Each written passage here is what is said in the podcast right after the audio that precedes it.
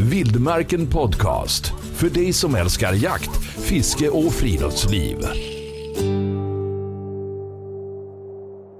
Jakt över stående fågelhund på fjäll och i skog.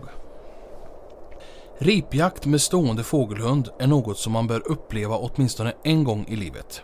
Det är en fantastisk naturupplevelse men innebär också utmaningar. Det finns flera sätt att komma ut på ripjakt i fjällen. Antingen kan man gå med egen hund som man har tränat under året eller så kan man köpa en guidad jakt av någon som har bra hundar och kan terrängen. En sak är i alla fall säker. Det krävs mycket förberedelse för den här typen av jakt, både av dig och hunden. Mycket ska klaffa den dagen man ska ut och både du som jägare och hunden som du har med dig kommer att sättas på prov den dagen det är dags för jakt på fjäll. Ripjakt med stående fågelhund är verkligen hundarnas jakt. Vad menar jag då med det? En typisk dag på fjället söker hundarna av stora områden i tuff terräng i energiskt sök upp mot vinden för att plötsligt kasta sig runt i ett stramt stånd. Där ska de hålla ståndet tills jägaren kommer fram. På kommando kasta sig djärvt fram och stöta upp fåglarna och i nästa sekund stanna med precision på signal från föraren. Eller med det inledda beteendet från visionsripan. Nu ska jägaren välja ut en fågel hålla koll på hunden, avlossa ett välriktat skott mot fågeln, titta på hunden igen och se till att den är lugn och har stadga. Välja ut en fågel till och skjuta. Här ska hunden fortsatt vara lugn och får inte hämta fågeln före jägaren säger apport. Att tänka på vid jakt i ett nytt område. Vad ska man då göra när man ska börja jaga ripa med hund i ett fjällområde man tidigare inte varit i? En vinnande strategi enligt mig är att börja jakten i lågt i björkskogen och jaga sig fram där. Hittar jag fåglarna där kanske jag aldrig ger mig upp på fjället den dagen utan håller mig nere i björkskogen. Hittar jag däremot inga fåglar där skulle jag ta mig längre upp och jaga i gränsen mellan björkskogen och kalfjället. Hittar jag inget där går jag nästa steg upp på fjället. Är det tomt där skulle jag gå riktigt högt. Den nivån där jag hittar fåglarna på den dagen, där fortsätter jag att jaga. Och det här har jag med erfarenhet kunnat säga är ett framgångsrikt koncept. Kom i form till jakten. Ripjakten kräver en hel del av dig som jägare konditionsmässigt. Jakten går i ospårad terräng. Du kommer ta många höjdmeter, gå på skrå och i stenpartier. Hundarna ska också kunna springa i den här typen av terräng i flera mil för att samtidigt arbeta och koncentrera sig på fågelarbete. Det kräver förberedelse av både förare och hundar för att orken ska finnas till koncentration och skärpa i en fågelsituation. Så att man kan välja ut en fågel, koncentrera sig på skyttet och samtidigt hålla koll på hunden. Träning av fågelhund. Hundens hjälp vid jakt på ripa till fjälls är enorm. Det är verkligen en jaktform där man kan bli extremt framgångsrik med bra tränade hundar. Och det är just viktigt att hundarna sköter sig. Dressyren av den stående fågelhunden måste ske före man tar ut den på fjället. Att försöka dressera hunden i en fågelsituation på fjället är inte effektivt utan här ska vi njuta av en väl förberedd hund. Sitt! Ett bra sittkommando är bland det viktigaste kommandot din stående fågelhund ska kunna.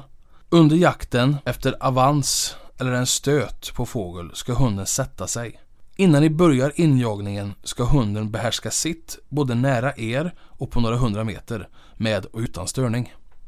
Visionsripan. Eftersom träning på praktiska jaktsituationer inte är möjlig under stora delar av året samt att många saknar kontinuerlig tillgång till fågelmarker har Hundskolan Vision tagit fram ett koncept med visionsripan där man kan träna i princip var som helst. Metoden är en simulering av den kommande praktiska jakten med stående och apporterande fågelhund. Från sökarbete till apporterat vilt. Varje moment tränas separat och sätts sedan ihop till en helhet. Skulle man sedan behöva justera eller fokusera på vissa delar kan bara dessa tränas. Därefter sätts helheten åter samman och ni är redo för den praktiska jakten med er hund. Eftersom träningen sker i en simulerad miljö kommer du alltid ha kontroll över situationen.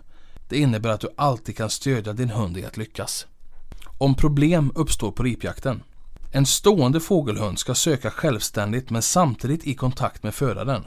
På fjället kan den gärna söka större medan den i tät skog ska söka närmare föraren. Om hunden börjar gå för stort beror det oftast på att man släppt hunden för länge och hunden jagar på för att bli tröttare och tröttare. Sedan får den vittring, kommer längre bort, känner något igen, kommer ännu längre bort och så vidare. Lösningen på det problemet är att korta ner släpptiden, kalla in hunden och låta den gå fot, träna lite lydnad och sedan släppa den igen. Om man upplever att hunden går för stort så ska man också tänka på att inte belöna hunden genom att gå upp och skjuta för den om den får träff långt ut. Om hunden går för trångt snävt. Här är det viktigt att inte tappa tålamodet på hunden utan fokusera på att ge den träff på fåglar. Här är också oerhört viktigt att det är positivt runt fåglar att man kan skjuta fåglar för hunden. Så man kan belöna hunden i arbetet kring fåglar. Sen har det också med erfarenhet att göra. Hunden kommer med mer erfarenhet att lära sig hitta fåglar i olika miljöer och då blir söket oftast automatiskt större. Eftergång.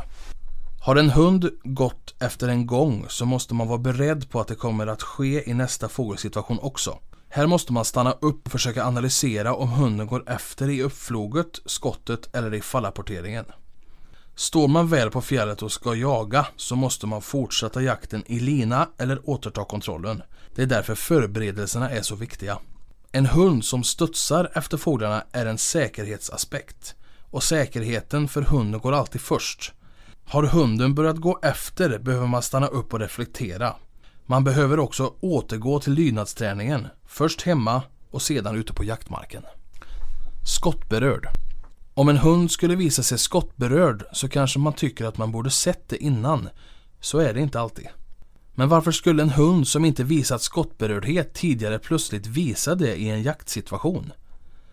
Det kan vara om man försökt ropa stanna, stanna och det kopplas till att det flyger upp fåglar och det skjuts samtidigt.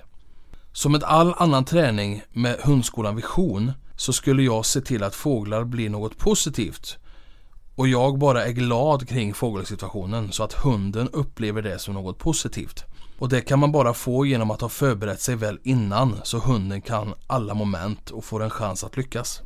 Skott är också något som man hos de stående fågelhundarna med fördel kan koppla ihop med sitt. Lär du hunden att skott betyder sitt blir det ännu en signal till hunden att sätta sig efter uppflog. Och sist men absolut inte minst den fantastiska naturen och en stående fågelhund som svischar mot vinden för att sedan plötsligt kasta sig runt och man ser hur varenda muskel spänner sig när den står i stånd och sedan djärvt kastar sig fram när ni säger ja. Upp går den första fågeln i en vacker miljö. Hunden stannar till med beteendet intränat med visionsrippan och ni kan fälla fågeln med ett välriktat skott. Det flyger upp fler som du låter flyga. Du kan gå fram, berömma och klappa om hunden, säga varsågod och skicka den att apportera in fågeln som du nyss skjutit. Det är en fantastisk känsla som jag hoppas ni får vara med om någon gång, om ni inte redan har gjort det. Vildmarken Podcast. Hitta fler avsnitt och ta del av vårt digitala magasin på vildmarken.se.